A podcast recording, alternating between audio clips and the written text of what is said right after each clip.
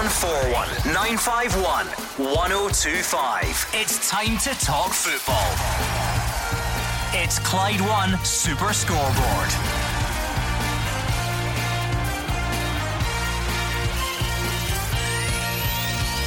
Good evening and welcome to Clyde One Super Scoreboard on transfer deadline day. Celtic will look to do business with Giakoumakis and Jota in, but Edouard and Christie could be on their way out. Rangers have moved Cedric Itten out on loan, and Scotland go into the Denmark clash tomorrow with no recognised right back as Stephen O'Donnell fails to make it, along with Kevin Nisbet. I'm Gordon Duncan. Joining me tonight is Andy Halliday and Roger Hannah. It's a thrilling week in Scottish football. The excitement from the first Old Firm game of the season is barely over, Gordon. We've only got, I'm looking, less than five hours of left of this transfer window. Then we've got a Scotland World Cup game tomorrow, and myself and Andy Halliday are both going home to birthday cake. Doesn't get any better than that. I've heard you two have got big birthdays. Not you two personally, your nearest and dearest. Uh, Andy, no last minute moves for you. You're not going to get called away at seven o'clock for a multi million pound switch anywhere, no? Well, I wouldn't know because my phone's off. So it's uh, if your phone's out of battery, the, the one day you don't want it to be out of batteries, certainly deadline day. Because I heard Barcelona's looking for a, for a left back, so you never know. I, I know. 01419511025. That is the number you need to get in touch tonight. You can tweet us as well at Clyde SSB. You never, I was going to say you never know what to expect on deadline day. You probably never know what to expect any day on this show. But in particular, a lot could change between now and 8 o'clock. So make sure you stay tuned. We'll bring you up to speed on all the latest dealings as they happen. Uh, I will look back on what's already happened today. And it's the last chance, really, for you to have your say. Just under six hours to go until the window closes. So, fans of all teams, how would you rate your window so far? What does your team need between now and midnight? You can dream. Everything is still possible for the next few hours. So, what does your team need between now and midnight? Celtic fans, would Giakoumakis and Jota be enough, especially with Edouard and Christie potentially leaving? Rangers fans, are you happy with what you've got? Are you surprised at Cedric Itten moving on? Whatever is on your mind tonight, pick up that phone and let us know. 0141951 1025. What we'll do is we will bring in our reporter Andrew McLean. This guy's been grafting all day, Roger Hannah, up at 5am, length and breadth of the country, finger on the pulse across all the transfer, rumour and speculation. Uh, Andrew, anything exciting been happening? Yeah, loads of exciting stuff happening. I mean, this is definitely one of my favourite days in the footballing calendar, and there's plenty going on in Scotland to keep us entertained through until midnight. Where should we start? I mean, there's a lot going on. Uh, we'll go with Celtic because, I mean, just in the last few moments, they have announced a big incoming it's Georgios Giakoumakis, the Greek striker, who was the top goalscorer in the Dutch flight last, uh, the Dutch top flight last season. He's sealed a permanent move, a five-year deal for him. That's been announced, as I say, literally just in the last four minutes or so. A big outgoing for them as well. Lee Griffiths has moved on loan to Dundee. He fell out of favour with Ange Postecoglou after signing a new one-year deal this summer. It looks as if he's played his last game for the club. James McPake confident he can bring goals to Dens Park. We're also expecting both Odsonne Edouard and Ryan Christie to leave tonight, which isn't a huge shock. Both their contracts running out. So Edouard looks to be on his way to Crystal Palace for an initial fee of around 14 million. That could rise with add-ons. Ryan Christie has chosen to move to the English Championship with Bournemouth over a Premier League move with Burnley. That should be announced tonight as well. Also expect 22-year-old winger Felipe Jota to join from Benfica on loan. They'll also hold the option to sign him permanently next summer. It's my understanding they're also on the hunt for a central defender. That would likely be a loan deal if they can get it over the line. For the other side of the city, maybe a surprise for Rangers fans, Cedric Itten moving on loan to Bundesliga side Greuther Fürth earlier on today. Nikola Katic and Brandon Barker could also leave on loan deals before the end of play today. It doesn't look as if any of Rangers' big hitters will be on their way out the door, not too much talk of incomings, possibly a replacement for Cedric Itten. That will be the area to keep an eye on before midnight. Elsewhere, a big one for St Johnstone. They look as if they're going to lose captain Jason Kerr for around £500,000 to Wigan. He was a huge part of their success last season, so he leaves a big gap in that back three for them. Elsewhere, Hearts, they've brought in Australia's Olympic international Cammy Devlin. St Mirren have secured the loan signing of Wolves midfielder Connor Ronan.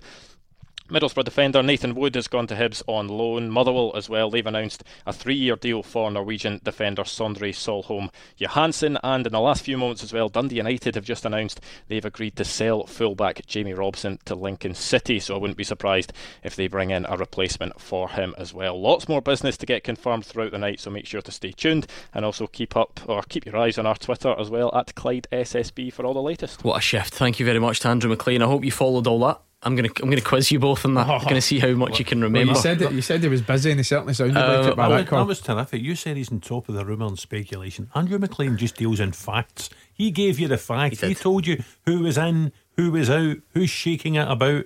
He'll be back on later on to update it. That's what you want here. Facts. And you know what? You got to take your hat off to Celtic because we put the feelers out amongst all the clubs and said, look, if you could announce something right as Super Scoreboard starting, that would be great. They've delivered. We'll wait and see who else um, on six o'clock. Georgios Giakoumakis has joined Celtic on a five-year deal, subject to international clearance. Celtic fans, what do you make of that? Are you happy with that signing? It looks like Jota will follow. Is is that enough for you? Given that Edouard and Christie might leave, are they replacements? Would you have rather added to what was already there and, and come out with you know with more players in those areas? However you're feeling about the window, now is the time to call 0141 951 1025 or Twitter at Clyde SSB. Um, how would you sum up what we've seen so far, Roger, and what we're likely to see? Well, what we're likely to see is Odsonne Edouard, Ryan Christie joining Lee Griffiths and heading out of Celtic Park. In come Giakoumakis, in comes Jota. Um, if you look back, I know we had a horror miss on Sunday. Odsonne Edouard's been a good player for Celtic. Ryan Christie's been a good player for Celtic. So Giakoumakis and Jota are going to have their work cut out to contribute as much for Celtic as Edouard and Christie have. Um, I'm a little surprised there's not another defender. I know Liam Scales is in the building now. Um, I, I would have thought, even just for numbers, you know, Christopher Jullien's still a good number of weeks away from playing. What, what happens if something happens to Starfelt or Welsh? I think just in terms of basic numbers, Celtic are shy at the back. You look at Rangers, Goldson, Helander, Balogun, Simpson, four centre halves you can play in the team. Celtic at the minute don't have four centre halves you can play in the team. Uh, I thought they might have moved, even if, as Andrew says, even if it was a loan deal. So I'll be fascinated to see between now and midnight if they do manage to get a loan defender in. Uh, Andy, we'll get stuck into some of the details, but overall, watching on, what have you made of, of the window so far and, and the rumours of what we're going to see between now and the end of it? Yeah, it's, I mean, it's, a, it's a, a day in the footballing calendar. that's always a bit of madness, but it seems if the, the busiest at the all is Celtic. Obviously, with the imminent departures of Odsonne Edouard and Ryan Christie. Not ideal timing so late in the window, but you've got to say with both players in the last year of their contract, the fees that are reported to be coming in, it seems as if it's good business for Celtic. But I also think there's been a robbery at McDiarmid Park because 500k for Jason Kerr. Um, I'm not too sure, but especially when you see some of the money it's getting flung down in England just now. You don't think it's terrific though? You know, transfer deadline night. Andy Halliday's come in with his yellow tie on. I know he's, he's, he's up, he's up for the occasion. Absolutely, bro. Just like Jim White. Oh one four one nine five one one zero two five. There was a joke there, but it's a family show, and I'll just I'll skip right over it. Let's bring in Bill, who's a Celtic fan. As you were hanging on the phone, Bill, um, we said that Giakoumakis is signed for Celtic, and it's a five-year deal. What do you make of that? Yeah, it's quite a good, quite a good deal. Um, I think uh, Jota coming in will also be very good. Um, but I would like to see us before the window closes bringing in Ali McCann from St Johnstone. We could probably put uh, Soro there uh, on loan for the year to try and make up for it. And uh, I think we definitely need a, another centre half in, either on loan or if there's somebody else there, elsewhere that we've got. I mean, Roger, I did say for the next five hours you can dream and you can come up with your scenarios, and, and Bill's got it all figured out. I think it is right that we say that's probably not something that looks on the cards. No, I don't think so. Oddly enough, I was speaking to somebody just about the Jason Kerr deal about half past five, and I asked about Ali McCann, and there doesn't seem to be any any movement for Ali McCann. I think he's away with Northern Ireland this week. Not that that would have made any- much of a difference, but I think Jason Kerr going out will be the outgoing from Perth. I think they're probably trying to get a couple in as well prior to, to the window closing. I know what you mean, Andy. It's not a lot of money, but down into the last year of his deal, and, mm. and, and the, these clubs in you know lower end of the championship, top end of League One in England know where they can get a bargain. Still some uncertainty, Bill, although it does look like, well, Giakoumakis is in. It looks like Jota will join him, and it looks like Christie and Edouard will be on their way. So, is that enough for are Jota and Giakoumakis they're, they're clearly replacements. Would you have liked to have seen more on top of that, or, or will this still be a strong window if that's the way it ends tonight? No, I think uh, I think the Greek coming in is very good. Uh, it'll certainly give us a wee bit more uh, oomph in the middle of the park. Um, uh, as I say, I, I, would rather have seen uh, McCann coming in. Uh, I think Jota will do a good job for us because we're definitely needing some something extra in the wings because the two the two wingers we've got in Forrest uh, and um, Mikey Johnston, uh, both of them are quite susceptible to injury. So I think I would rather I would rather that uh, you know what we've got coming in. I think will, will do sufficient. But as I say, the main thing is McCann's a holding midfield player. And uh, I think McGregor, to some extent, is wasted by putting him in that position. He's got very good uh, pass rate, McCann, and he's also got a very good, um, very good rate as far as tackling's concerned. So I would definitely go with that. You never know. Someone might be listening. Bill might have just inspired them to, to get that wheel, the wheels in motion. Uh, it doesn't look likely at the moment, but thank you to Bill. Um, Roger, if it is two main attacking players out, and two main attacking players in for Celtic. Is is that enough? Do they come out of the window stronger than they were a week ago, for instance? Um, I'm not so sure because you know what you're getting with Edouard and Christie. They have been serial winners for Celtic over the course of their careers at the club. So it's now all you can do is give players an opportunity. And they'll tell you, you know, a, a year ago, Celtic Rangers gave opportunities to two Swiss strikers, Albian Ajeti, Cedric Itten. They both came international caps. They'd scored goals at their previous clubs, and, and they've come in and they haven't taken the opportunities. Hence, Rangers have shipped out Itten today to Greuther Fürth, and I think Celtic would quite happily have shipped out Albian Ajeti if they could have got a taker to take him on loan. So, but, know, can, can they though? Because how many strikers have Celtic got then? That's well, you would Griffiths is gone. Listen, after the weekend, I think you'll probably see Furuhashi mm-hmm. through the middle now, won't you? Yeah. So that's Giakoumakis, Furuhashi, and Ajeti. There's only three. It's not not a lot, is it? Mm, no, I think it's. I, I, I, don't see a future at Celtic for Ajeti. I, I really don't. Well, that's the, thing. I don't necessarily disagree, but just on a pure numbers basis, given that Lee Griffiths is not there, you've surely got to carry three at least. Uh, you're asking, are they strong? Your original point, Gordon, was are they stronger? In terms of the, the, contractual situation, they probably are stronger because all through last season we spoke, well, there's Edouard in the last year of his deal, and Christie's in the last year of his deal, and Christopher Ajer's in the last year of his deal. Now the signings have brought in, you know, it's five year deal for uh, Giakoumakis, five year deal for Juranovic last week. Was it a four year deal for James McCarthy, three year mm-hmm. deal for Joe Hart, decent length of contract for Kyogo, decent length of contract for young Abada. So, in terms of the value of the squad, they probably are better off than they were, but it's up to the players to do it in the pitch now, Gordon. Yeah, I think the numbers, Andy, is that Giakoumakis is Celtic's 10th summer signing. So that's, mm. I mean, that sounds a lot, but they obviously lost a lot. And then within that 10, You've got guys who already it doesn't look like they're going to be impacting the first team on a week to week basis. That Liam Shaws and Urhoghides yeah. yeah. of the world. You does that surprise you? Did you think that they would go for a bit more tonight, or, or, or is there only so much you can ever do inside one transfer window? Which is why I thought that you know with the, the imminent departure of Edouard and Christie coming so late in the window, I never thought was going to be ideal. I remember when we were we were, we were doing the show at the tail end of last season, going into the pre-season, we always thought it was going to be a rebuilding job at Celtic. Now, like you said, if you you knew you were bringing in ten players that were going to compete in the starting lineup, you, you, you could see a you know a substantial rebuild there. But like you said, there's a number of players within that that, that seem as if they're not really close to it right now. Giakoumakis, I mean, to be top goals from the Eredivisie, certainly no mean feat. But like Roger said earlier, he's he's got big boots to fill. You know, Odsonne Edouard's not at his best. Mm. Previous 12 months, should we say, in his Celtic career, but throughout he's shown he's a top, top player, so he has got big boots to fill. Uh, thank you to Bill. It's 01419511025 in the phones is at Clyde SSB on Twitter as well. So let's bring in Paul, who's a Celtic fan. How do you rate the window at the moment, Paul? What have you made of that Giakoumakis news? What are you expecting between now and the end of the evening? Yeah, hi Gordon, hi guys. Hi. Uh, I think it's been it's not been an ideal window, but I think it's probably the best that we could have hoped for in the short length of time that uh, Ange Postecoglou has been there there is no point in keeping guys that don't want to be there. And I think Sunday showed that, where he tried to accommodate Edouard well, really, he shouldn't have been trying to accommodate him. He should have been trying to accommodate the guy that was the informed guy that was there. But he, he came out and said so much after uh, after the game. I, I don't think they could do anything else. I think that uh, the short length of time he's been there, I think the team that are doing probably as well as they could be doing for the short length of time they've been there. But I also think the trans it's just it's just been too late in the day where he will go back in in January, and I believe he'll he'll make some more uh, significant signings in January.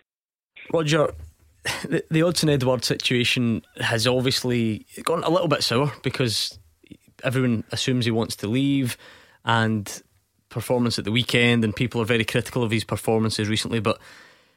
That's been a relationship that's worked for Celtic. He has Absolutely. pretty much a one and two goal ratio. I think it's 88 goals in 179 games. He's won a number of trophies, scored some big goals.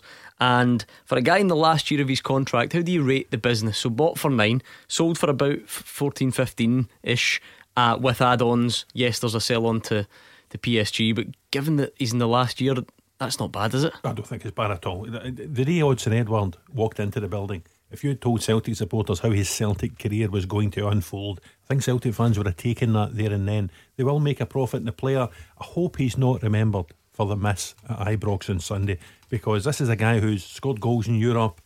He's won trophies with Celtic. He's scored goals in cup finals. He's been a good player mm. for Celtic, and it's by far, you know, it's, it's not anything like the worst piece of business Celtic will ever do.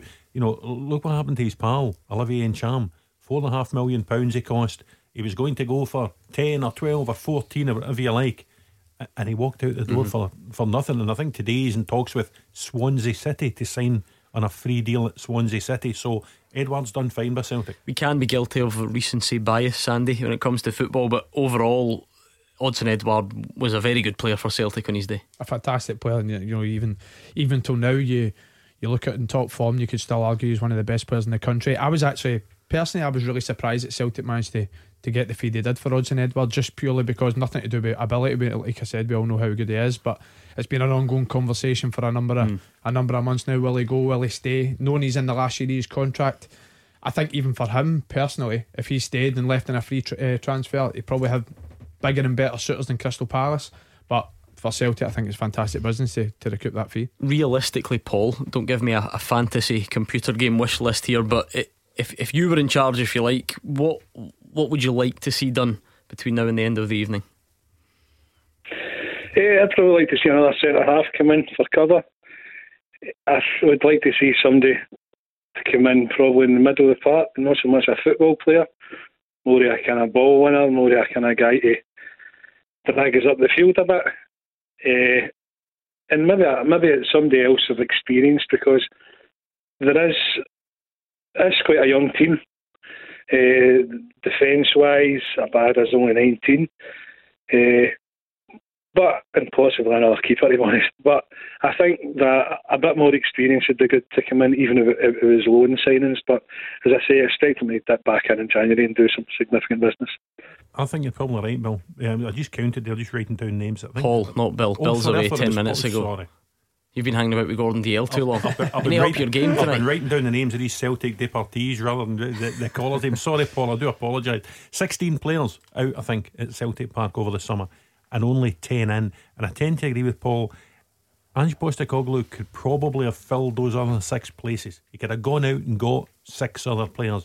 I just wonder if he's waiting till January to get the players he actually wants rather than just mm. players he can get and he said something after the game on Sunday that I thought was particularly pertinent. He was asked about, you know, the, all the issues of the game, and he said, "This isn't something you can fix in a month." Yeah. And you think of the problems that you know hit Celtic last season. I think it's unrealistic mm-hmm. for any of us to think that Ange Postecoglou is going to come in, wave a magic wand, and suddenly inside a month everything's going to be fixed. Yeah, because he might he might need two, three, or four transfer windows. Because to be fair, that, Celtic to where that's what every, everybody said that in the summer. It'll take a few windows, yeah. but but we are impatient now. It gets to the yeah. first window, and you say, well, why is it why is it not fixed? Anyway, uh, thank you to Paul on the line. We are on Twitter. I mean, this guy on Twitter has based his entire Twitter account around Celtic's Mark Wilson, so you can take his opinion with a pinch of salt. But, Even it does, but it does seem like an interesting point. Last week, Edouard and Christie were not linked with moves away, and I still thought we needed additions to the squad. So selling two and bringing two players is fine. However, no other significant signings means we are not stronger than we were last week. 01419511025. We'll take more of your calls after these. You are the voice of Scottish football. Call 0141 951 1025. Clyde One Super Scoreboard.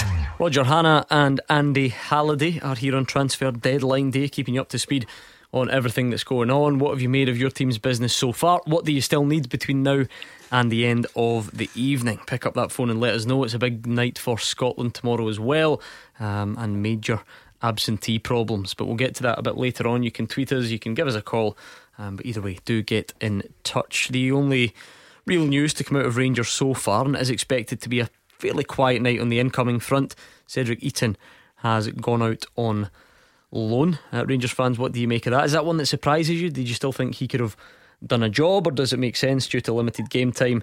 Whatever your thoughts are, do pick up that phone and let us know. Uh, let's see what Brian, the Rangers fan, thinks about the window so far. Brian, take it away. Yeah, thanks for letting me on. Uh, hi, Gordon, Roger, and uh, especially Andy. How you Uh, doing, Brian? uh, not bad, not bad. My take on this particular day is uh, I don't like it. I never have. I love us to get back to what it was before, but uh, obviously I don't think that's going to happen.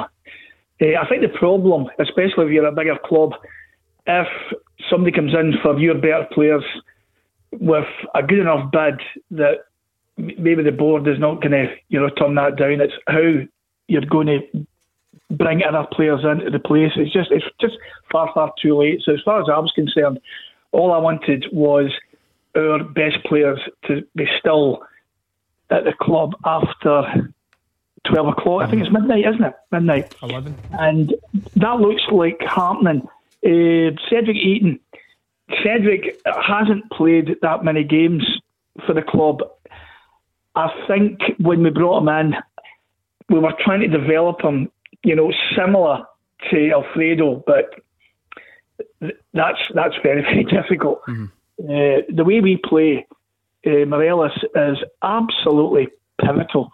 Uh, when we're at our best, he's playing, and the way he played on Sunday, and uh, the reason I phoned in on Sunday, I didn't go on, was to take to task uh, Hugh Keevins and Gordon Dale saying none of our front three played well. I thought Morelos was an absolute monster on Sunday. Now, in my opinion, Alfredo is not a natural goal scorer. What I'm saying by that is he doesn't get into those positions because in the way he plays, he plays right across the width of the pitch. He is at his absolute best when he's occupying centre backs. He just loves it, and I love the way you know he does that as well. Uh, he scored 97 goals for the club, which is really a credit to him. Uh, but he is far more important than just his goals. If that's the aim then for Brian to keep all of Rangers' best players in the building come midnight, well, that looks like that's going to happen. Yeah, and I'm actually quite surprised, and I think it's probably, you know, to the credit of the Rangers board. If you'd said to me at the end of last season, we'd reach this night, transfer deadline night, and Morelos, Kent, Kamara, Barisic, and Nathan Patterson, it was, you know, interesting both sides and Merseyside, they were all still in the building. I think Steven Gerrard would very probably have settled for that. Why? Why have they done that then? Is that about this incentive at the end of the season where it looks like Yeah. our, our winners of the league will Yeah. get straight into the Champions League, and that's where you recoup your money because. This is not a secret. Rangers publicly have numerous times said they need to kickstart a player trading model. And again, this window, when they do appear to have assets, it hasn't happened. Yep. Um, I, I don't doubt for a minute there will have been interest in some of these Rangers players. But Well, we know for sure Patterson in the last Yeah. couple of days. So it's all very well saying you want to kickstart a player trading model, but Rangers have shown they're not just going to be bullied in to selling a player at the first offer. Uh, uh, you know, they will decide when they want to start the player trading model, and it will start when they get an acceptable bid for one of their players. Now, there's been interest in Morelos in previous windows. Think think back in this show. How many many transfer windows now, Gordon? Have we discussed the future of Alfredo Morelos? 43 But it to feels Brian's, like. to Brian's delight, he's still in the building. You know, look at Leeds pushing for Ryan Kent in previous windows. They probably pushed for him in this window. They not get Daniel James from Manchester United, but he's still there. Glenn Kamara is still there.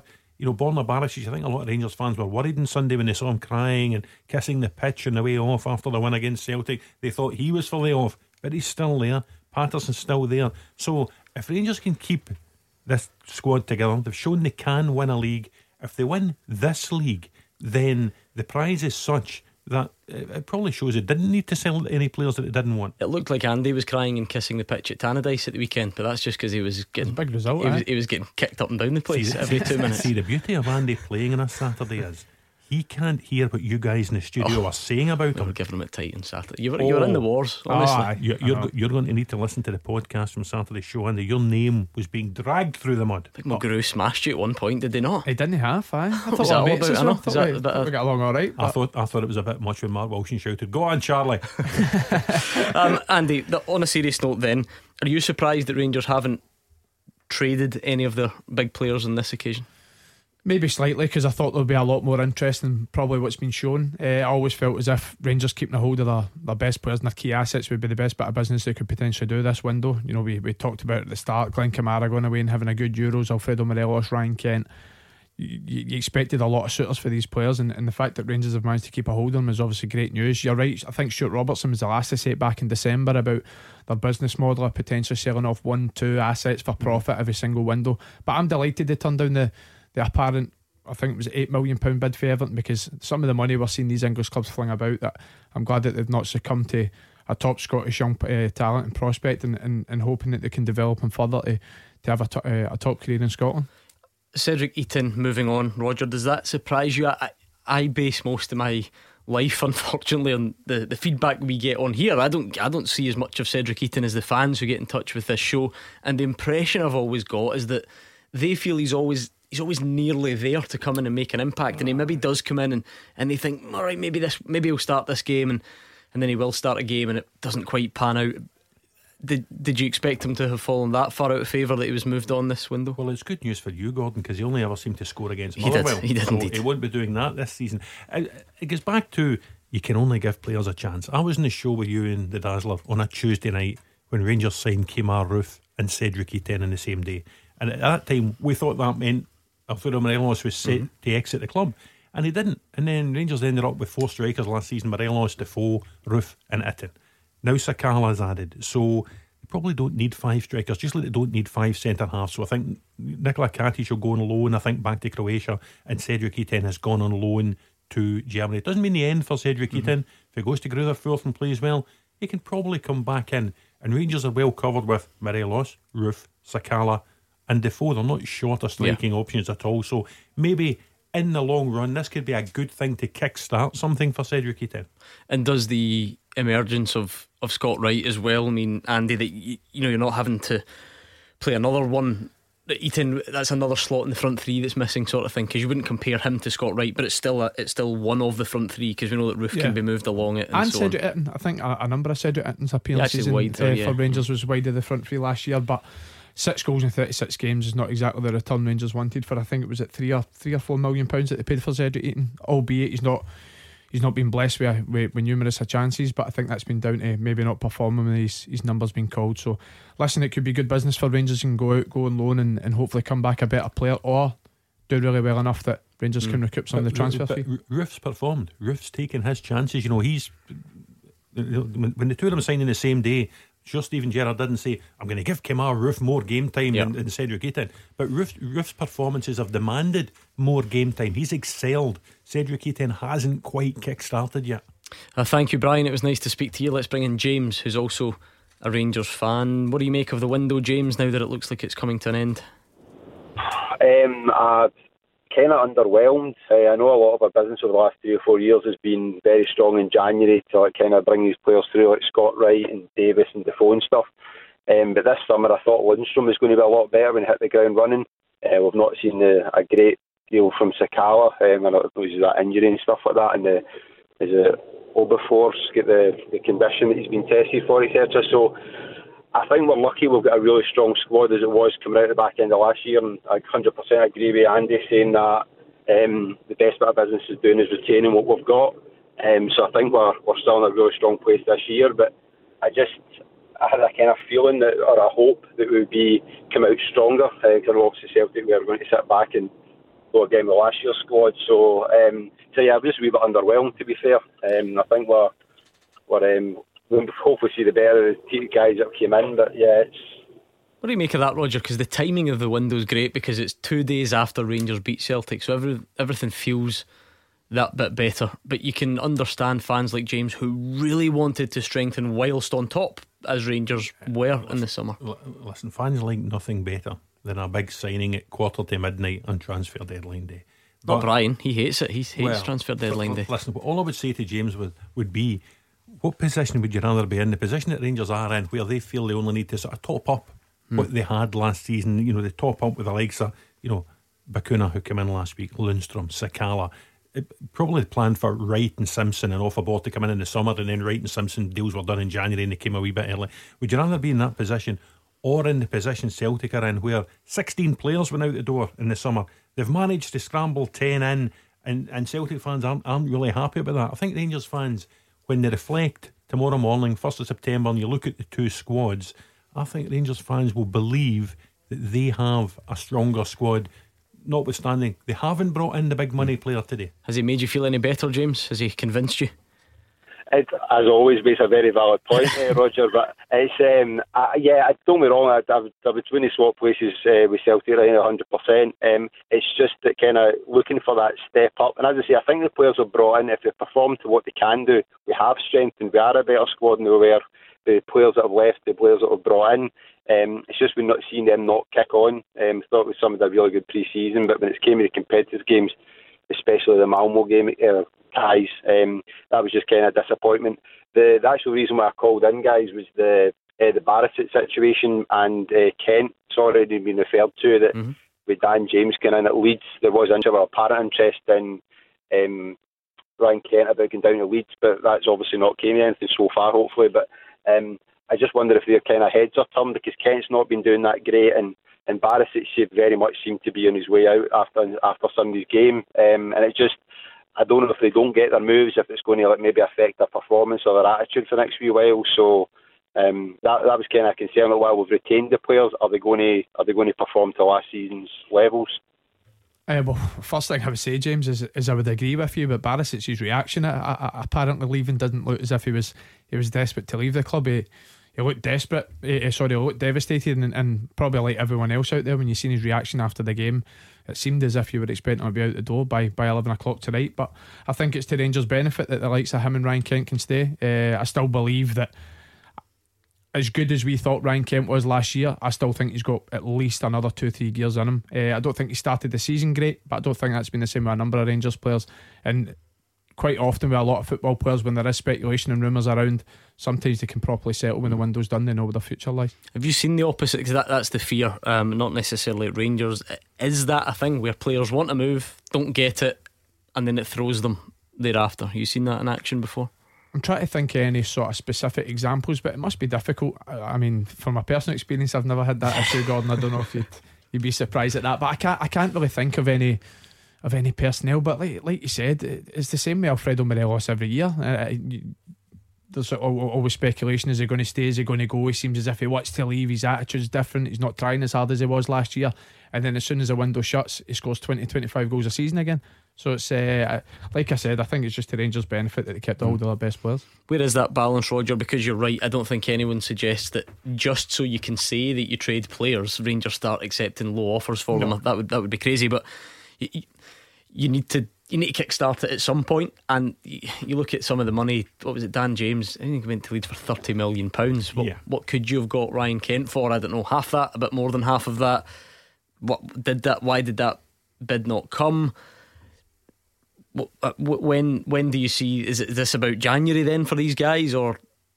No, I don't think it'll be January. I mean, what, uh, listen, I, I, think Steven Gerrard will want to keep them for this, the, the entire season. Now he's he's kept the majority of the title winning squad together. And they will believe that they can successfully defend the title and get straight into the Champions League groups, which would be enormous for Rangers, primarily in terms of finance next season. Um, and then another year down the line, you never know what kind of bids will come in for your players then. I think it must be encouraging for Rangers supporters that they're not seeing the board except the first bid for Patterson or the first bit of interest for Kent or for Morelos or for whoever you like. That won't go on forever. You know, the, the Rangers squad, the Rangers squad that won the league, with the exception of McGregor and Davis, still quite a young squad. You know, there's going to be mm. more to come from your Kamaras, the Aribos, the, the Hagis, players like that. There's going to be obviously more to come from Nathan Patterson. So Rangers will feel that in terms of you know the squad, the contract now, they're obviously trying to get Goldson and Kamara tied up in longer deals, but in the main, I think they're quite comfortable with the position that they're in at the minute. But yeah, at some stage the player trading model will kick in. Thank you, James. 01419511025. Great time to get your calls in. You could be up next, and we'll also hear from new Dundee striker Leigh Griffiths after these. 01419511025. This is Scottish football's league leader, Clyde One Super Scoreboard. Nothing to tell you since we last left you on deadline day. No breaking news yet. Roger Hannah and Andy Halliday are still here. They've not been tempted away uh, by a two figure bid from elsewhere. They're still in the building. No, I've got a text for Robbie Nelson to tell Andy not to worry if his phone's not working. Nothing's happening. He'll be the first to let you know. Um, 01419511025. Our phones are working, so you can get in touch and let us know what you're making of your team's transfer business so far. You've never moved on deadline day, no? Always been so sought after that it's been wrapped up beforehand. Yeah, never. I, I, the only one that I have been involved in was uh, when I was on loan at Bradford. Uh, I'd obviously spent, I think it was three months at that point. I went on an emergency loan in, in September. Uh, I spent the three months from there to, to January. We were five days away from playing Chelsea in the FA Cup, and uh, we had three days left in the loan window. So I was back up in Glasgow. I was actually in the Savoy on a Sunday, believe it or not. And five oh days later, oh dear. five, six, day, six days later, we were supposed to be playing Chelsea at Stamford Bridge, and that loan move went through at I think it was 20, 30 minutes before the before the deadline. Right, I'll, um, I'll, I'll tee you up. How did you get on at Stamford Bridge, Andy?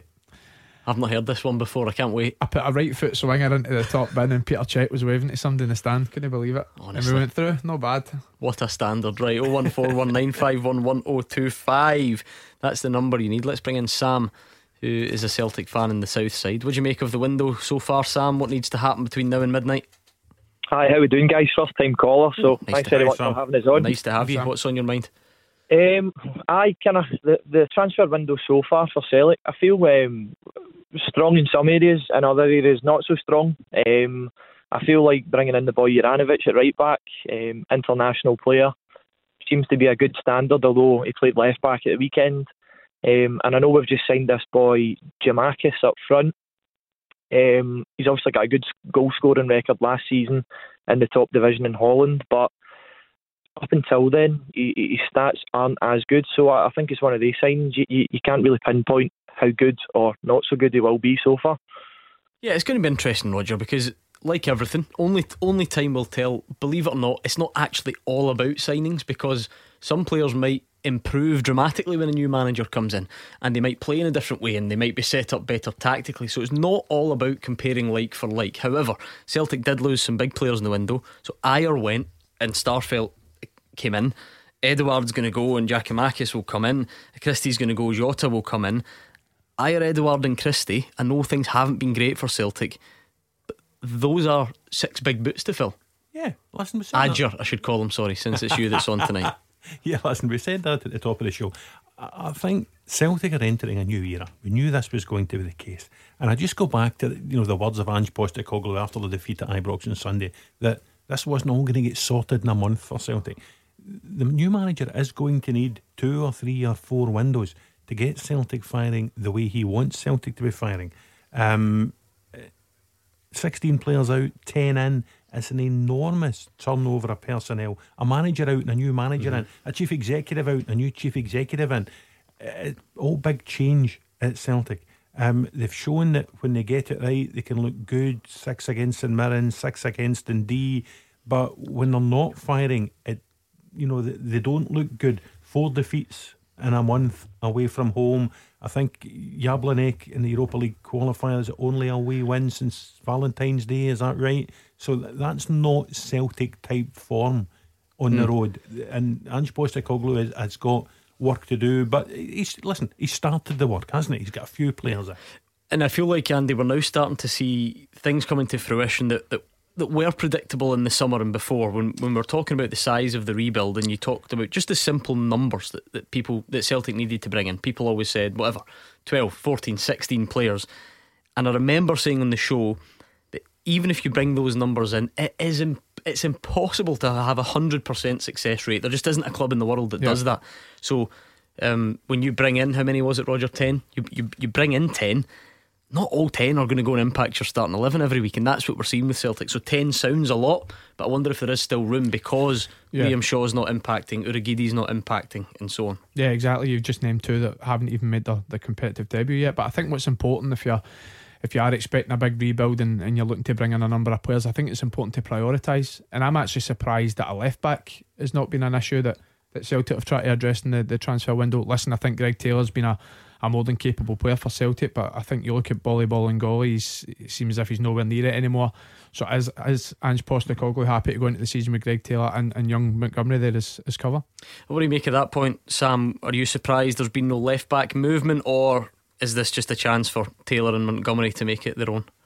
No, absolutely. I, am surprised. Um, I do feel Taylor is a, a, decent enough player, particularly domestically for Celtic. But I do feel, particularly with getting into the Europa League and stuff like that this season, um, we could have really been looking for someone um, a wee bit better to kind of push us on. Uh, also in centre half, I feel we're a wee bit light as well. Um, obviously, Jullien's still out. He's he's out for uh, kind of foreseeable at the moment. We don't know when he'll be back. Young Welsh has come in. He's been brilliant.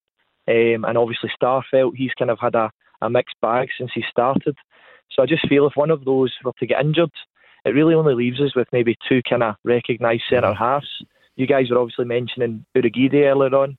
Um, he's not really someone who I feel could come in and affect the first team um, as good as some other players could. Roger, the prospect of a centre half tonight, how likely or unlikely is that for you? Um, I don't think it's too likely. I think you know they, may well have tried. A couple of names were mentioned: Cameron Carter Vickers at Tottenham being one as a potential loan signing. I, I just think in terms of numbers for centre halves, they're maybe a wee bit shy. You know, as Sam says. It's going to be a while to Christopher Jullien's back in the team, let alone backfiring mm-hmm. on all cylinders. So, if anything were to happen to a Starfelt or a Welsh, then you wonder because you know I don't mind the signings: Urhoghide, Shaw, Scales these are guys who Celtic are hoping to develop with a view to getting them into mm-hmm. the first team. Um, I don't quite think they're ready for, for the first team yet. So I would have wondered if they could, you know, an experienced centre half on loan just to get the numbers up. And I accept Andy's point about left back because I think, you know, from the moment he headed for Spain last year, that was Bolingoli's Celtic career over. I'm actually surprised he hasn't been shipped out somewhere on loan. I think it'll be between Taylor and Montgomery for that left back role. Hang on the line, Sam. I'll get your thoughts on this because Celtic have had a fairly significant outgoing in Leigh Griffiths, who's gone on loan to Dundee, returning to Dens Park, where he pr- played previously, uh, this time on loan till the end of the season. He says he's got nothing to prove, though. He's yet to play a competitive match this season and says it's nice to feel wanted again. Not played a lot of football this season, and you know Dundee have given me the opportunity to come and come and showcase what I can do. You know, James picked up the phone and, and made me feel wanted. That was a big factor for me. Um, I've known him, you know, my full career, and I'm looking forward to playing him. First and foremost, my my goal record speaks for itself, and you know that's that's what I come here to do. I'm, I'm coming here to score goals and and make sure that Dundee stay in the league. I'm sick of saying I've got points to prove, so now I'm just going to let my, my football do the talking, help the team make sure we're up, up that table, score goals, and, and make sure I'm playing well. What do you make of that one, Sam?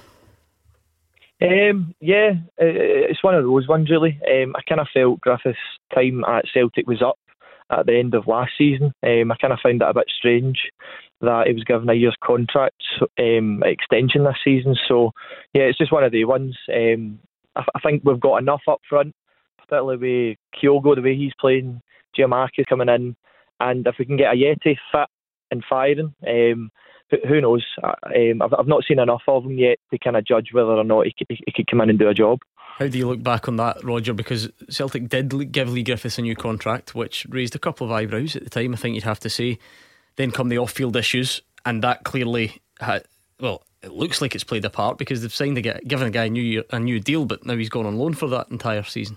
Yeah, I, th- I think Sam and all the other Celtic supporters will tell you that um, Celtic are in need of more good players. Leigh Griffiths in the past has shown he's a very good player. And when Celtic gave Leigh Griffiths the contract, you hoped that Leigh Griffiths would kick on because he let Celtic down badly last season. Don't take my word for it. Listen to Neil Lennon and John Kennedy, or listen prior to that to some of the things Brendan Rodgers and Ronnie Deila had to say about him when he when he wasn't performing to his best. So he's let Celtic down. They gave him a contract, and very quickly the new managers had a look and thought, "No, not for me." And he's been shipped out to Dundee. Interesting audio there that you played. He's fed up telling people, you know, hearing he's got points to prove. I'm afraid he does have points to prove because from the moment that Neil Lennon left him out last pre season, he hasn't really done very much at all. And if you look at his goal scoring record, scored an awful lot of goals an awful long time ago. Purely Leigh Griffiths, the footballer. Andy, can he still do a job at Dundee? He knows James McPake well, as he mentioned. Um, that'll be an interesting dressing room up there, I'm sure, as well. And at that level, has he still got something to offer? Yeah, absolutely. But I mean, I, I think it's important that what he says is he, he has to let the goals prove. And I, he, he has to go out and try and find his, his goal scoring form because we know Ali Griffiths fit and firing as a, a natural born goal scorer. And we're going to get into the Scotland squad soon. And I'm sure for him to go out and loan and, mm-hmm. and try and get back to full fitness and firing goals, he'll be wanting to make his way back into that squad as well. Andy, Scotland are in Denmark. Leigh Griffiths should be playing number nine for Scotland in a World Cup qualifier in Copenhagen tomorrow night. He's the most naturally gifted Scotland centre forward of his generation. Yeah, I agree. But to do that, you have to be playing and you have to be scoring goals. To, to do that, you need to have the right attitude, you need to have the right work ethic, you need to do things properly, the way professional footballers do things. And he's come up short in the last year or so, year so, more. Yeah, which I think that's this is why it's a really important loan move for Leigh Griffiths because you, you've got to say, what is he, 30, 31 now? So you've got to feel as if it's this could be his last chance to really go out and mm. perform and, and try and play at the top flight and, like you said, try and get back into the Scotland team. Sam, it was nice to speak to you for the first time. Will we do it again at a later date? Definitely. Thanks very much Good for having me, guys. That was Sam in the south side. I'll go in early, right? This is not a question on Beat the Pundit. Who's going to be the Scot who commands the highest transfer fee during this transfer window? Oh, Jack Hendry. Jack Hendry has just completed a move to Club Bruges for around 8.5 million pounds. Jack Hendry, that uh, the same. Is that the quickest transfer turnaround profit of all time? It may well be. They're in the same Champions League group as PSG, Man City, and Leipzig. We'll, we'll need to count back to Jean-Alain Boum before we answer that question. But um, so it, Jack it, Hendry marking Lionel Messi in a couple of months. Yep, fair play to him. Oh, listen, yeah. absolutely fair play to him. And, and I've seen him in a Scotland jersey. I haven't seen much of him, I have to say, in Ostend. But the people mm. at Bruges will have seen him yeah. week in, week out playing yeah. for Ostend. By the way, when I said that, Jack Hendry, that wasn't meant to be a criticism of him. It's that this is a guy who was surplus to requirements at Celtic, and Celtic moved him on for whatever it was a, a million, couple of million. A month then, ago. A month ago, Roger. That's an, that's an incredible turn of events, whatever way you look at it. It is. I, I remember actually speaking to Neil McCann a while back, who was his manager at Dundee and Neil McCann said to me when Celtic let him go to Ostend, this boy's got a move in him. He will mm. he will kick on at some stage and, and will get a move. Even if Celtic don't fancy him, he will get a move somewhere. Um, I'm not sure either Neil or myself expected it to be for eight and a half million quid, but good luck to him.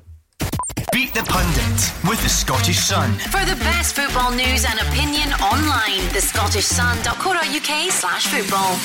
I don't know what players will be leaving before midnight, but I can tell you one cast iron guarantee no signed ball is leaving this studio tonight. You've got Beat the Pundit royalty in Roger minus one Hannah and Andy Halliday only been beaten once in his life. So seriously, it is a standard, but that means they're up there to be shot at. So pick up the phone and let's see if you can knock them off their perch. 01419511025 and your chance to beat the pundit will be next.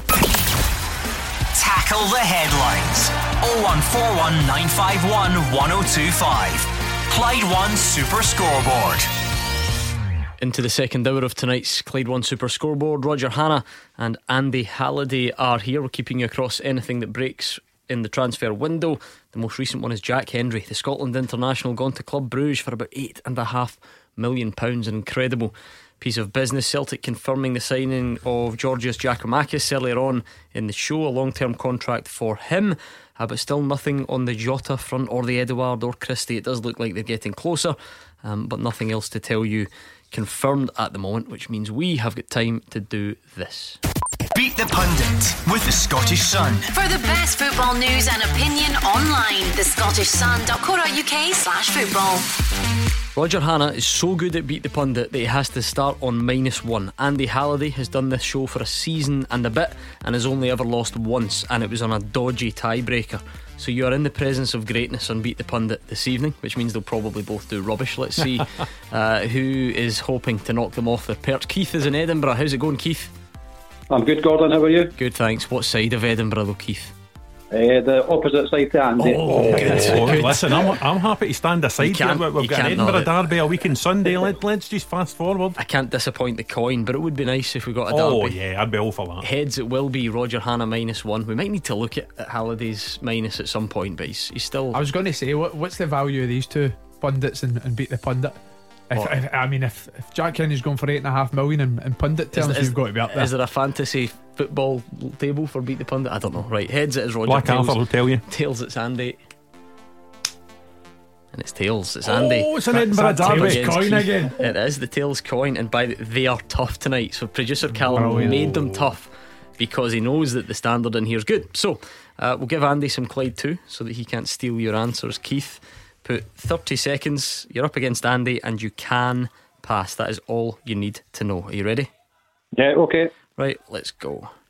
30 seconds. Your time starts now. Which Rangers manager signed Nikica Jelavic in 2010? What me? Which club's side does it look like Odsonne Edouard will join later? Crystal Palace. Chris Stokes is the club captain of which Scottish Championship side? Uh, Dunfermline. Name either English club that Stevie Clarke has managed.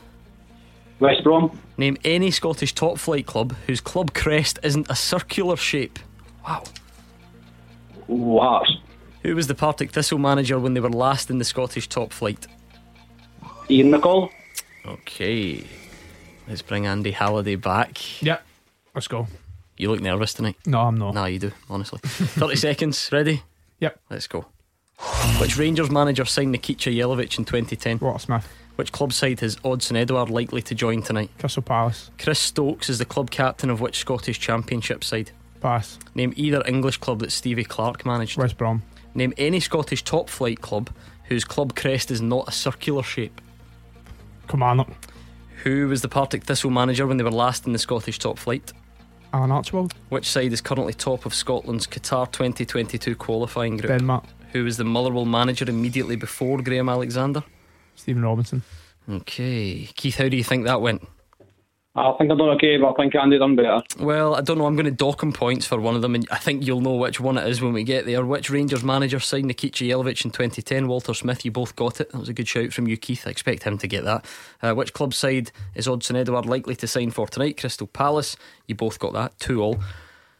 Chris Stokes is the captain of Kilmarnock. Kilmarnock. He's a new name up here, so maybe a bit of an unfamiliar one.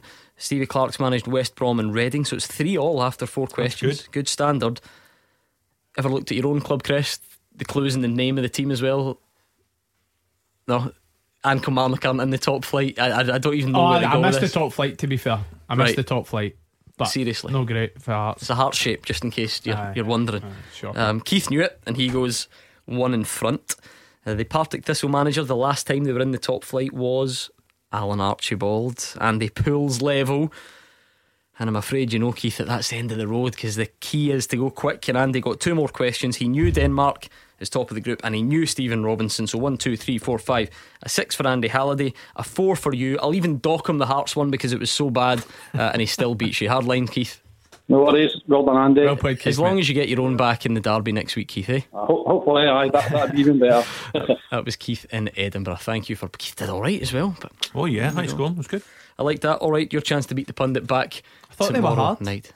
Oh, behave yourself. You certainly made that Just one. racked With a the, six there, Callum. you made that one with the club crest sound hard. Believe me. What was the other one then? Hard sand. Well, there are loads: Dundee, Hearts, Livy, Ross County, and St Johnstone. So half, Ah, half the see, league. no, really. I never, I never heard top flight. I'm, I'm putting it down on that. PR says if there was a transfer window for Beat the Pundit, Gordon Dalziel would be released. Speaking about the guy when he's not even here, That's honestly. unfair. He's back tomorrow. Don't worry, we've not moved him on in the transfer window. Now, far from uh, it. Surely this must just completely It confuse will. him because I know. Wednesday's bath it's night. bath I know, nights. What's he going to do? Has bath night moved to Tuesday? I don't know. As long as he doesn't come here in his bath attire, I think that that, that could be the end you, for me. You, you've seen that before. The night you had to do the show from your house. That's very true. You ever heard that story? No, I've not. So just before you, you joined, Ah, it's not. It's not too bad. Just before you joined us, I had emergency, if you like. Didn't expect it. Taken to hospital and ap- appendix out. I was on my way to Dubai. Literally. I was literally at the airport going to Dubai and had to turn around and go to hospital and get my appendix out. So anyway, couldn't drive. So Mark Wilson and Gordon Dalziel came to my living room and we did the show from my living room. But he turned No up. way. He turned up in his jammies, his dressing gown. It was horrible. Like like barking orders at my wife to like his coffee wasn't hot enough and ah, it was. Just as well that wasn't filmed. Exactly. It was a it was a night to forget. Right. Uh, 01419511025. We'll talk Scotland at some point as well because Stevie Clarke's got serious selection issues ahead of the Denmark game. It's not like that wouldn't have been a tough test anyway, um, even if we were at full strength. But issues already, and even more today. Let's bring in Thomas first though and see what's on his mind. Hi, Thomas. Good evening, Gordon. How's it going? Hi, I'm on to say how delighted I am with the, the transfer window um, closing and Rangers' position at the end of it. My fear was when we get ousted by Malmo, um, I was fearful that one, at least one, or if not two of the big names would have to go, and I really didn't expect anyone to come in. And if you had said to me after the Malmo game that, you know, come 11 o'clock tonight, we'll have all, all our players, our main players, intact, um, I would have bitten your hand off. So I'm delighted at the board for resisting what, what Rangers have done before. Where I admire Celtic, Celtic always get top dollar for their players. Um, they'll hold out and they will get top dollar, and I think sometimes over the odds um, for their players. Rangers, on the other hand, historically have sold players short. And on this occasion, we've had a good bid for Nathan Patterson. If the numbers are to be believed, we knocked it back. Um, and we seem to be digging in our heels more, um, realising the value of our players. And after the Malmo game, now I know that what I call the Kerrydale accountants will forensically examine the Rangers' finances and come back and say there's something amiss as to how, because they were convinced that we would have to sell a player after Malmo. But the fact that the board have backed Stevie, kept the players, resisted bids for our better players, and we're getting in now to the rest of this, or at least till Christmas, with our first team pool intact and one or two additions in the Fashion Sakala, etc. Uh, Very delighted with our position just now. Yeah, uh, listen, it was an interesting interview, Thomas, the other week I read from Dave King. Now, Dave King's no longer on the board, he's away back in South Africa. He probably knows more about Rangers' finances than I do. And he was adamant that in this window, Rangers didn't need to sell. They could, sell if they wanted to start this player trading model that you talk about. They could accept a, a you know a bid for a Patterson or a, a Hagi or a, or a whoever. But he was quite adamant that the, the finances were fine for the time being, and if they kept this squad together, it would give them the best possible chance of retaining the league, getting into the Champions League groups where there's proper money to be made. Is it at that point then that you because we keep knocking it back a bit? Thomas is right. When when Malmo happened, people said, "Oh well, a player will go now." But you're right. This is a different landscape because Well, we've potentially listen, got Steven Ge- champions. Steven. Gerrard hinted that a player Exactly. might well go now. Exactly. So, the- and I, I get the point Thomas is making. I know that for the last nine years, Rangers finances have been of great interest to, to Yeah. various people, but but this isn't even about that. This is about Rangers who've publicly said they need to start trading players, and Steven Gerrard hints they, at it. they so have said, but they haven't publicly said they'll take the first no, offer of for the not. first player. And by the way, need is an interesting word because that doesn't mean that if you don't sell one right now, the lights go out. But you know, need and want they, they can be closely linked. You want to start trading players ultimately because it, it makes you better financially. Um, is is that a calculated risk then? If Rangers, if it doesn't go to plan, if they don't finish top and they don't get that automatic qualification to the Champions League, is it at that point that it really has to Well, kick in? I, don't think there'll be any sense of panic because if, if you look at the value on paper of the Rangers squad, it is a valuable squad. They could sell a player later tonight if they wanted, but I don't think they want to. I think they want to try and keep this squad together and have the best possible chance of winning more silverware and getting into the Champions League next season. So need, want. I know exactly what you mean, Gordon. There will come a day when the players we've mentioned leave the football club. But it looks at the moment as if they'll only leave the football club when the Rangers board are happy with the level of bid. Yeah, I mean, I think it's also important to say that Rangers haven't actually spent a transfer income in any any signings. Mm. Every single one of them has been a free transfer. And of course, the Champions League exit was going to it was going to come with financial implications, but that doesn't mean there was going to be a car boot sale at Ibrox and we're going to start selling assets at cut price figures. And you could see that, and that's why they've they've withstood a, a you've got to say a pretty healthy bid from from Everton for young Nathan Patterson. But I always thought that Rangers' best business was going to be keeping a hold of their best players. Roger mentioned the you know the the Champions League prize fund at the end of next season. I think it's guaranteed forty to fifty million if yeah, you I mean, get shot into the group I think stage. there's there's still still some things need to fall into place. It just looks like yeah, looks that we'll get the, the, the guaranteed spot. But yeah, I think Thomas is right. I think uh, you know the majority of Rangers fans will feel the same and be delighted that they've, they've kept a hold of some key players. Thomas moving Cedric Itten out on loan is that the right call for you? I think so. Um, he's a good big player and he offers something up front in terms of his physicality. But in fairness to the, the player, he isn't getting game time and he's at a, a stage in his career where he needs game time. So whether or not he comes back in January, I know we've got a call back on him.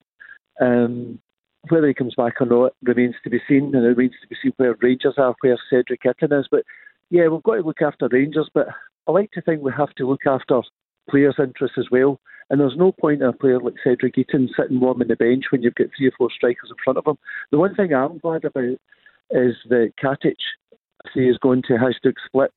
Mm-hmm. Now, I've got no doubt that that is a loan and it is to get him game time and it's not with a view to a permanent transfer because before his injury, I always thought him and Goldson were the best pairing um, at Ibrox and I was always hopeful that he would come back and that we wouldn't sell him because we've got an abundance of centre halves. So I'm quite glad to see him going to get game time and I'm sure he'll come back and I think it's I think it's the season he's away for. He'll come back and it'll be like a new centre half next season. Thank you very much, Thomas. It was nice to talk to you tonight. Let's bring in Andy in Northumberland. Hi, Andy. Hi, guys. You all right? Good. How are you? Yes, not bad. Good to speak to everyone, and special hello to Andy as well. That's that's too. Roger Hannah. I'm starting to feel a little bit left out, but, but that's fine. That, don't, I don't won't take it too personally. Andy, carry on. Uh, yeah, I don't want to say too many hellos. You know what it's like. um, so uh, I just wanted to uh, comment on the Borna Barisic stuff. I don't know if the last couple of callers might have mentioned it, but I know earlier they were saying at the end of the Old Firm game, I was at it at the weekend.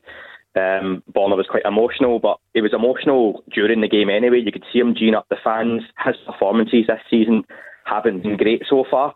He has not looked fit, and that's something we noticed at the European games. You know, kind of watched him closely up and down the line, I sit in the Govan and his back was injured before the Euros, and I think that carried on through his performances now.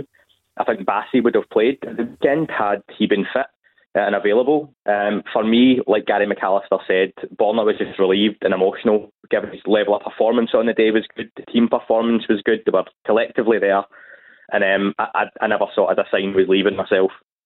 Yeah, the Borna Barisic one is interesting, Andy, because and uh, probably the weekend's a great example of how football is about big moments. He runs over yep. to the corner flag, G's up the fans, whips in the ball, Rangers score, um, and uh, everything's great. Then after the game, the reaction, he, he probably, well, he, I say probably softening it. He, he, wasn't having his best game up until that point. He, he hasn't hit the heights in the early stage of the season. Can this be the moment with a little bit of closure that, that he kicks on and gets back there? Yeah, potentially. And I think if, if Calvin Bassey was, was fit, then he probably wasn't even going to be playing in that Old Firm game. But yeah, listen, it's, it's something that's been synonymous with, with Borna Barisic in his two years at the football club. He's, he's set piece delivery, he's, he's open play delivery.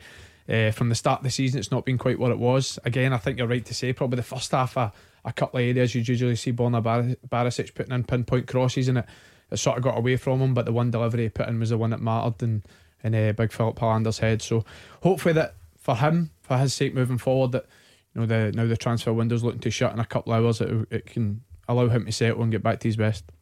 Yeah, listen, absolutely, and you you do wonder when you see a player as emotional as that going off the pitch two days before transfer deadline day. It's inevitable. You think he's he's maybe moving on, but I think Rangers keeping him as with Rangers keeping Kent, Morelos, and Kamara and Patterson, it can only be good for the Rangers squad going forward. They look a settled squad. They know they've got the confidence. They know that they can win the championship. they'll be buoyed by the result. I didn't think it was the greatest performance. I think one of the callers said earlier on they thought Morelos performed like a monster at the weekend. I, I didn't think the Rangers front three performed as well as you've seen them perform in previous Old Firm games, if you like. But they still won the game. The Barrett's delivery, as Andy says, Filip Helander's header, they won the game and they will believe that now they can kick on. Yeah, and the the Rangers fans we've had on the show so far tonight, pretty much along the same line. Well, I think we had one who said, "I'm not content with the window. I think we should have done more to strengthen while we were on top." Do you agree with any of that? Uh, no, I don't think with the players we've got, it was it was about keeping them. Um, how, how, do you replace Morelos? And you can't help but look across the other side of the city, given it's between ourselves and Celtic for the for the title again. They're calling it a project, and that seems to get away from the fact they've had a worse start by this time last season. But if you call it a project, it makes it okay. Whereas they're having to bring in cut price players compared to signing Edouard for nine million a couple of years ago. They're now shopping in the, the you know Dutch market for um, for this boy from VVV Venlo. Um, it's it's a downgrade across the board, and it's shown in their results.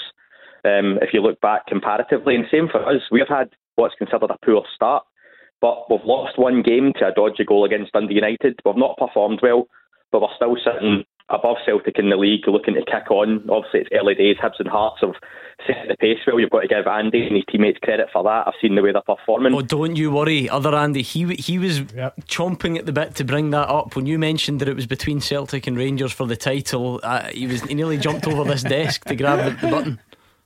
Yeah, I mean, listen, if you've got an unbeaten starting four, don't rose out so far, but it's going to be a big ask. But it's been a good start for the Jambos, now, now, I must say. In Sun terminology, that is we can win the league, says Andy Halliday. That's going to be the headline tomorrow, isn't Aye, it? Well, we know how it can go sometimes, so I, I don't want to elaborate too much. And he nearly choked in his cup of tea, Roger, when it flashed up on the TV that there was a, a bid for John Souttar. You seen the look in his face? It's when that yellow bar comes across, he actually just saw the words bid for Hearts star and he's getting all excited. then, oh, it's, just, it's John Souttar. Oh dear. I've not I've not heard anything about that though. Have you heard anything? A couple of bids from English Championship interest and Hearts. Well, they've turned it down. That's all that matters. There we go. He's staying right. Andy in Northumberland. Thank you. 01419511025.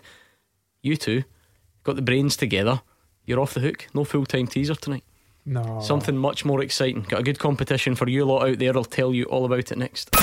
Taking your calls on Scottish football. 0141 951 1025.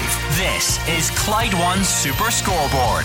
A nice touch from producer Callum. Honestly, he's, he's upped his game recently. He started putting the beat the pundit questions on Twitter after after the event, much like we do from the the 5k minute in the morning on George's show and George and Cassie. It's almost as if Callum used to produce that show and he's just copying his own ideas, but that's that's not really for me to say.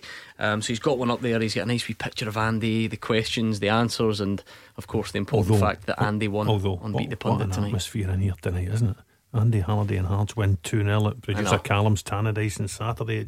You could cut the tension. He was, a nice. wondering why he's avoided me ever yeah. since he came in. He was off at the weekend as well. I think he was just throwing stuff at his TV. Didn't even bother to come in. Couldn't face it because he some, knew it would be. There was some nasty words said at me at Tannadice, so I wonder if the oh, was producer was one of them. It's not like you.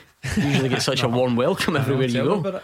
Um, right, no full time teaser this week. We've got something even better for you, but it will be back next week, and we still need your questions. So if you want to hear your question used in the show, it's full time at Clyde1.com. In the meantime, let's do this. I like this. Win your way to live football with Glen's Vodka, official spirit partner of the SPFL. Please drink responsibly. This is great. I even tested it out on these two during the break. So tonight and every night this week, we're giving you the chance to win your way back to live Scottish football. We know the stadiums are back to full capacity. It's been great to see. So thanks to Glen's Vodka, the official partner of the SPFL, we could be sending you to a game with £100 cash to spend as well. It's really simple. We'll give you clues to a player who's played this season in the Scottish top flight. Two callers will join us on air and buzz in when they think they know who the player is. The winner gets the two tickets to any SPFL team of their choice, plus £100 in cash to see you through the match day experience. So, on line A, we've got Stuart from Edinburgh. How's it going, Stuart? Very well, how are you? Now, you're a Hearts fan, Stuart. If you want to win this competition, you have to say that Andy Halliday's been brilliant this season. well, I'll, I'll, I'll, reserve judgment until I've seen him a few more times, I think. brutal. What a brutal start. Right, okay. And on line B, uh, we've got Greg Docherty. Not that one, I assume. Greg, how's it going? Hi, all right. You get you get that a lot, being a Rangers fan? Hi. Sorry, I know. I'm so cliche. My apologies. Right, so Guys, here's the important part. If you know who the player is from the clues, you must buzz in with your name. So just shout out your own name. If you shout the player's name or anything else, I cannot accept your answer. And if you buzz in and get it wrong, the other caller gets all five clues before they get to answer. So use your buzzer, your name wisely, okay? Yes. Okay, good. Right, good stuff. No right. I was going to. I thought we were going to have to go for a practice run there, where they both shout out their own name. But I think we'll be fine. Uh, right. So here goes. Then I, te- I, I enjoyed this. I tested it out with these two, um, and it went quite well. Roger won, by the way. But here is clue number one. I have played for five clubs in Scotland so far in my career. Didn't expect anyone to buzz in that one. That's fine. Number two, I have one cap for Scotland.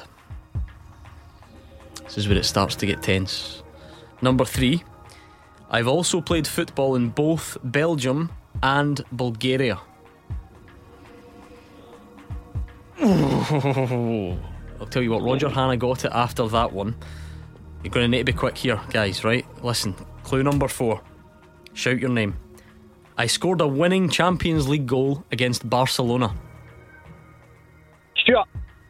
No, no Stuart's inquiry required there. Stuart was first. Stuart, who do you think it is? Tony Watt. It is Tony Watt. Well done. Congratulations. You've won the two tickets to see any SPFL team of your choice. You can go along, see Andy, tell him how he's not allowed, how bang average he is in person. Andy, Andy, you're a, Andy, you're a top man, mate. Don't worry about Ah, that. there we go. He's backtracking now. You've also won the £100 cash to see you through the match day experience, all thanks to Glen's Vodka, official spirit partner of the SPFL. Happy with that, Stuart? Very happy. Thanks for that, guys. What game have you got in mind? Uh, well, my, my missus is a, actually a bigger Hearts fan than me, um, so I'm hoping for her to go to maybe maybe go to the Derby next week and maybe see Andy. Well, you never know. I'm sure Mrs. Stuart will be the one that decides then. Thank you very much. Uh, if you want to play tomorrow, you can register right now at Clyde1.com. Please drink responsibly. Greg Hardlines, thanks for joining us.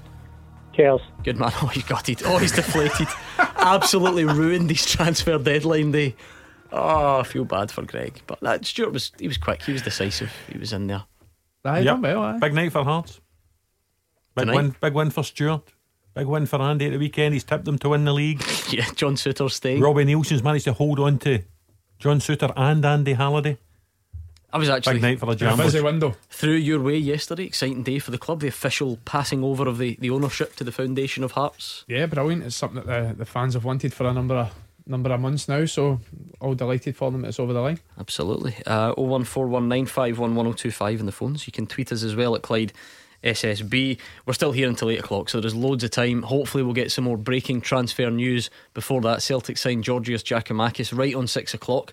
We've not had too much since then, but we're all quite excited from a Scotland perspective about Jack Hendry's big money move. Uh, to Club Bruges, staying out there in Belgium, and good on him. We hope that works out for him. With a Scotland hat on, though, Stevie Clarke's woes continue ahead of tomorrow night's World Cup qualifier in Denmark. You may remember when we read out the squad last week, there were 26 names in it. Only 18 have flown out to Copenhagen. And here's what the Scotland manager had to say. Kevin Nisbet picked up a little knock in training, so he's he's out for this game. Should be hopefully available for the weekend. Uh, I'll also look into maybe re- replacing or bringing a another player, another forward player into the squad after after this game. And we've got a little issue with Stephen O'Donnell getting access to Denmark, uh, which is a little bit of a curveball. It's cut us out a little bit, but it's just the way it is, you know, with the COVID restrictions and the rules. Different countries have different rules. Uh, the medical staff or the doctor and Graham Jones have been trying as hard as they can to find ways round it, loopholes and whatever, but we haven't managed to solve that particular problem. So, yeah, I started with a squad of 26, I think, and we, we'll travel to Denmark with 18. Another issue was, was Jack Hendry, who played in Belgium on 9 o'clock Sunday evening. And rather than fly Jack all the way back here, uh, because you would have missed the UEFA deadline, COVID test was 9 o'clock on Monday morning. He wouldn't have made that. So we COVID tested him in Belgium. He's okay. He'll go direct to Denmark and he'll meet up with the squad there. Roger, it, it's been really difficult. If you go through it bit by bit, Denmark were going to be very tough to beat anyway because they reached the semi finals of the Euros despite all the tragedy that happened to them early on in the tournament, and they were excellent. Then comes no Scott McTominay because he's injured. Then John McGinn's got COVID. Nathan Patterson is having to isolate, so they can't play. This red tape, if you want to call it that, Stephen O'Donnell and Kevin Nisbet are not allowed into Denmark um, as a result of previously having had COVID recently, so they can't go. Um, Jack Hendry will play, but hasn't trained with the squad. He's had to go straight from Belgium. Not ideal. Yeah, listen, I think we need to put everything into perspective. This COVID pandemic has claimed lives, it has caused serious illness to tens of thousands of people. So when we talk about COVID chaos in football, I do think it's important that we put it into perspective. But for Scotland heading to Denmark, this has been a little bit chaotic. You know, the losing players last week, losing players over the weekend, losing players today. Some players can't uh, travel. But Jack Hendry, I mentioned you couldn't travel back and then go. He has to go direct Belgium to Denmark. It's not the preparation that Steve Clarke would have wished for. But I think Scotland are now just going to have to be resourceful. They're going to have to try and put the best team they can on the pitch. This is the toughest game in the yep. group. Don't forget Denmark reached the semi finals of the Euros, and had it not been for a dodgy England penalty, they may well have reached the final of the Euros. They are a top ranked team with top ranked players, and it was going to be a difficult task for Scotland anyway. And the absence of several mm-hmm. very good players is going to make it even tougher for Scotland. I mean, a couple of key areas. We, we knew about these already. You don't want to be getting without the choice of McGinn and McTominay for the midfield, Andy. But now, particularly, it looks like we've got a glaring issue at right back because, well, we don't have any. Nathan Patterson's not there, and Stephen O'Donnell, who tends to be the number one choice, isn't there either. So You've got to say as well that's matched up against a very very strong left hand side in Denmark. mm uh, the Atalanta left back, had an unbelievable Euros. A big reason why they got to the semi final after a couple of goals from there. And Mikkel Damsgaard, someone that's been ported with linked with the likes of big moves in, in, in Spain and, and the likes of Liverpool for twenty five million pounds. So it's a it's an area of the pitch where Denmark are really strong. But I'm actually trying to jot down a potential eleven. Scotland have still got a strong squad that's mm-hmm. travelling, but it'll, it'll, be very interesting to see if Steve Clarke. Yeah changes shape. Obviously, with no right back, you could see, mm. maybe go to a back four with Kieran Tierney at the right hand side. But other than that, I still think it's a strong squad. Go on then, give us that team. There's a couple of question marks. so you've gone back four then. You think we have to? So you don't think Ryan Fraser as a wing back is an option? Not away to Denmark, no. Okay. But for me, I, th- I think they'll go to a back four. You've got the likes of Craig Gordon, Andy Robertson, Tierney on the right hand side a centre half pair and they're potentially handling the £8.5 million man mm-hmm. Jack Hendry. Or Liam Cooper, even. Or Liam like Cooper, yep. Uh, Billy Gilmour, Callum McGregor, Ryan Christie, and then Che Adams Dykes. Who's the other one? Could, could it be Kenny McLean? Could it be Fraser mm. in the 4 4 2? I think that's probably the, the, the, the other position I'm not too sure about. Hey, let's bring in Simon then, who's got some thoughts about this. Simon, can we can we manage it? Is it have we got enough to cope with these issues? Hey, hi guys, how you all doing? Um, I've got a point on this on the Scotland game, then a wee point on the transfer market, and a question for Andy, if that's all right. Um, yeah, I was just actually writing my team down as well when I was waiting. Um, I think we have to go to Tierney at right back. Uh, I don't think, as Andy said, like the left hand side of Denmark is is really really strong, and I think you just need you want just a, a good defender there. I know Tierney's good going forward as well, but you just want him there solid. I think if you put Ryan Fraser as a wing back, you're you know, you're asking for trouble really. So I've wrote down here Gordon and goals, Tierney, Hanley, Cooper and Robertson as the back four. Uh, I went five in midfield. Fraser on the right, Christie coming in off the left, McGregor, McLean and Gilmour is kind of really kind of solid midfield. And then Adams up front. I wasn't sure whether I'd go with, mm-hmm. with Che Dyke, uh, with Che Dykes, a mixture of the two. Um, uh, Lyndon Dykes because you know he's had a really good record. I think his last 14 games for QPR, 10 goals and four assists, a brilliant record at that level. But I think you know watching Denmark at the Euros, they're really good from set pieces. They're really good um, defence, quite mm-hmm. tall, quite strong. So I think you'd rather go a kind of quick body going up against that. Obviously, then you can counter that with saying have Dykes up there. Then you know he's a, an extra body at the back for Hell. So it's it's. I still think it's quite a strong squad. Uh, Simon's team beats Andy's, doesn't it? One 0 I think maybe. I'll, I'll throw in a third one then. All oh, right, okay. Craig Gordon, obviously. I think I think he might go a back three. I think he might go Hendry. He does like it, and I, I, know this was before the Stephen yeah. O'Donnell, but I was through there speaking to him the other day, and he was asked specifically if whether it was time to change, yeah. and and he did say, you know, back the back three has worked for yeah, us. Yeah, I think he might go Hendry, Hanley, and Tierney. I think Ryan Fraser, because of other absentees, might be asked to play right wing back. Andy Robertson in the left, Billy Gilmour, Callum McGregor, and then David Turnbull and Ryan Christie asked to get close to Che Adams. Oh, okay, interesting. Um, I mean, Simon, we mentioned earlier it was going to be a big task anyway. It's the toughest game in the group. We've got our our serious absentee problems. The problem, I suppose, Simon, there's now a triple header in Moldova at home in the middle and then away to Austria, so it's a tough old week. Yeah, um, like you say, it was going to be the toughest game in the group anyway. Um, I think that the chances of us getting a victory, even if we were at our strongest, was kind of kind of low. But you've got to think if there's a if there's a man to do it, if there's a man with a track record of taking you know a team going up against better teams on paper and getting a result against the odds, you know Steve Clarke's the man to do it. Uh, heard he's obviously talking last week, mentioning the the horrible word of Connah's Quay Nomads. Got mentioned a few times on the show before the Rangers game. Um, Kilmarnock lost to them in the, the in the Euro qualifying, um, but then also went on to beat Rangers a couple of months later. So, mm-hmm. do you know what I mean? Like, there's these kind of teams you can look at it and go, they've got no chance. And I actually think there is a, probably a good chance we could sneak a draw if we are if we're you know solid. Steve Clarke's good at that. He likes having the team you know, well drilled. The players will certainly know it's a, a, solid base of, you know, guys who all know each other, guys who all know Steve Clarke. They'll know what he's going to ask. They know what he what he wants from his team. If he can go out there and frustrate them, it's going to be a huge, mm-hmm. huge task. But you know, if there's one man who can do it, I think Steve Clarke's the man. Roger, is there is there a degree of sympathy? He said it's the most disrupted camp he's ever had in his Scotland time.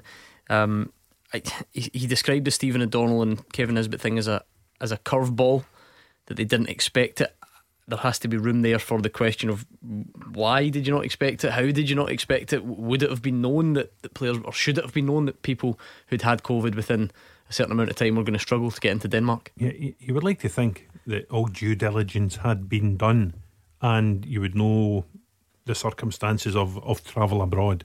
Um, I bet they'll know the circumstances of travelling to Austria next week. I bet that's been double checked after everything that's happened in the last few days. Um, it, it is a problem we're now getting to this stage, and uh, part of it's because of you know the Euros getting moved back a year and everything just been pushed into such a, a, a very congested calendar. I think we've had a lot of football already this season, Gordon. All the European qualifiers, the league starting, the League Cup starting. Yeah. And now suddenly all these players have been asked to play international games, important international games, World Cup qualifiers. Yep. Wednesday, Saturday, Tuesday. Mm. I can never remember no. three games crushed into Wednesday, Saturday, Tuesday. And you imagine, you know, you talk about the pressure Steve Clarke's under just now. You imagine those club managers who need these players back like Andy Robertson, who's been out injured and now might have to go and play three ninety minutes. Uh, absolutely, Scotland. because you would think with a 26 man squad, you know, there's opportunity to rotate and take mm-hmm. players out and take players in. Down to 18, and yeah, three of them will be goalies. 100%. Um, Andy, where there has to be sympathy is from the outside, people say, oh, just call up whoever, get Ryan Gaulden, get him whizzed over from Vancouver, call up Anthony Ralston, whoever it may be because of the UEFA testing protocols for the game tomorrow night, they had to be tested by yesterday morning or Monday yeah. morning. That's what he's saying about Jack Hendry. So they couldn't even get Jack Hendry into Scotland quick enough to get him tested for, for the game on Wednesday. And it, that's an extremely difficult situation to be in. Yeah, he's had to make his own way after the game and, and travel straight from Belgium. But that's the protocols that the UEFA have, have got put in place, and that's what they have to deal with. Listen, it's not ideal preparation, of course. It's not. Am I right in saying that O'Donnell and Nisbet will be back for Moldova? He um, remind me, Roger, that Patterson and McGinn will be. Yeah, I, I oh, they'll be fine. Yeah, because sorry, yeah, the issue is just getting into actually, Denmark. No, I think to confuse matters as well. I think Nisbet does have a knock. Right. Um, you know, he came off in the Hibs game at the weekend. I think he is carrying an injury. Be interesting to see though. Obviously, there'll be a UEFA testing protocol now between games. So there would be the possibility to add players when they come back from yeah. Copenhagen yes prior to the Moldova I game. think you mentioned that with an mm. attacker in the squad. Yeah, it'll be interesting to see, you know, who who gets added. Could there be a, a Liam Palmer? Could there be an Anthony Ralston to, to help out mm. on, on the right? Could there be a an Oli McBurnie or a Tony Watt to help um, up front? Simon, what was your other point? We're a little bit short on time. Yeah, no worries. I'll, I'll just quickly. I'm obviously on Kilmarnock. We signed a striker today, which is something we desperately needed. Uh, Ollie Shaw, someone who can uh, hopefully you know, see the early potential he had. He's got a, a he had a pretty decent record at Ross County despite not having played. But um, the rumours, though, it's been quite strong down here about a free transfer that possibly coming in in the next few weeks. I, I wonder if Andy Halliday, I think he's pat, he's passed cross with him at Rangers, uh, a guy who came through the Killie youth system, Barrie McKay. Um, we're desperately needing somebody on the left. We've had Rory McKenzie playing there, and obviously he's right footed. And he's coming in. Uh, he's obviously somebody who knows the club. I wonder if Andy has any what what sort of things he could bring to, to a, a club in the championship. Interesting that his name actually came up during Yeah, the break, it Andy. did, you were yeah. telling you you've spoken to him, but I don't know if he told you he was going to come on or Yes, oh, if, if, that never came up in the conversation, Simon. But I'm trying to, you know, nudge him towards uh, the maroon side of Edinburgh. But uh, yeah, I- I've noticed that he's training on his own right now. He's without a club. Listen, he's a he's, he's a fantastic talent. Even when he burst onto the scene in, in the lower leagues at Rangers, I thought he did really, really well. He even stayed in the team throughout the. The progress up the leagues, Mark Warburton was really keen on him. He went and continued and done really well there. Took him down south to Nottingham Forest, where he, he started on fire for the first few months. He's he's uh, his time there, and his his path down in English football has, has sort of declined a little bit. He's not played a lot of football over the last couple of years, but certainly he's a player that if he's fit and firing, he's he'd be a great asset to Kilmarnock. Uh, sorry, that's not the confirmation you were looking for, Simon, but thanks for joining us. Rangers have confirmed Nikola Katic now's gone to Hajduk Split on a season long loan. They do have a recall option uh, for January for the defender. So we'll give you a final update on how things sit on deadline day next. Number one for football in Glasgow and the West. 0141 951 1025. Clyde One Super Scoreboard. Every year I fall into the same trap, Roger Hannah and Andy Halliday. Every year I convince myself that the two hour period between 6 and 8 on transfer deadline day will be jam packed full of breaking news, players being signed left, right, and centre. And it never happens. Listen, I've got no sympathy for you. Th- think about myself and think about Andy Halliday. We need things to happen earlier. I'm going home. It's my wife's birthday on the 31st of August every year. So every year you- same as transfer deadline night. So anyone who knows Mrs. Hannah, send her a wee text. It's her birthday, and it's Andy's mum's birthday as well. That's why he's never moved in transfer deadline night. Is when that the, what it is? When the call Ah, right, came in okay. from What was it Barcelona, Real? Madrid, and Bayern Munich, he said, "No, I'm nipping to my mum's for something to eat." Exactly. That, do Happy that- birthday, Mrs. Halliday. That reminds me of that scene in The Hangover, right? Where Alan and they're driving in the car, and Alan says something like, "Yeah, that's why I've stayed single all this time." that's kind. Did you see where I'm going with that? Uh, Um, see, see the road you're going down. bit of a, a specific reference, but anyway, um, from one Roger to the other, let's bring in Roger, who's a Rangers fan in Uddingston. Take it away, Roger. Well, good evening, guys. How are we doing? Not bad. How are you? Thanks for cramming my call in at the end. So, the producer says I've, I've got a wee bit of time, so I'll talk as fast as I can. You'll be fine. You'll be fine. Li- listen, they've talked about the transfer windows and players coming out, players coming in, and what have you. Uh, Rangers are pretty well covered um, for, for a lot of the positions. Uh, and I've talked to my sons um, and a few of my friends. I think there's one guy who we would really, really find difficult to replace, and that's Stephen Davis. The guy's a Rolls Royce of a player. Um, I have noticed being a few Rangers games, or sorry, watching it last season because nobody could go, that any time he didn't play or get substituted, um, Glenn Kamara took his place. I find quite interesting because Gerrard in the back of himself, I see him as a kind of controlling um, central midfielder. But Stephen Davis is a special player, and I think if he was ultimately, time's going to get better for everybody. Um, and if he goes or retires the next year or two, I think that the one position we might struggle to to to to, um, to replace. Would you think, guys? Is that a fair point, Andy? Oh, absolutely. And uh, even even based on off the game at the weekend, you look at it and you think. And sorry, Andy uh, just almost fell off his stool, and uh, so he's And I recovered it He did very unbelievably well, but. I spotted it, so I couldn't let it go. Carry on. But you even look at it, every, I mean, when you get to the, the ripe old age of, age of 36 and you sign a year extension, everybody thinks this is the year where the legs are going to go. I think he's already played eight, eight games on the bounce so far. And you look at the you only look at the old firm game at the weekend. I actually thought he came into the game stronger in the Yeah, last 10 almost- 15 minutes of the he- he game. grew into it, didn't he? grew into the game. The last 10 15 minutes of the game, I thought he made two very, very important interceptions, led to Rangers counter attacks. And uh, listen, he's going to be a very, very difficult player for Rangers to replace. And, and you only you only just have to look at how much trust Steven Gerrard picks it, uh, has on him by still picking him every single game and every single week, even at the ripe old age of 36. What did you make of the game at the weekend? I actually thought, in terms of the first half, I- don't think either team played that great. I thought it was full on forced errors. You know, we mentioned about it with, with the the Borna Barisic delivery in the second half. I thought that was a sort of theme for both teams. Both both teams getting in dangerous areas out wide and.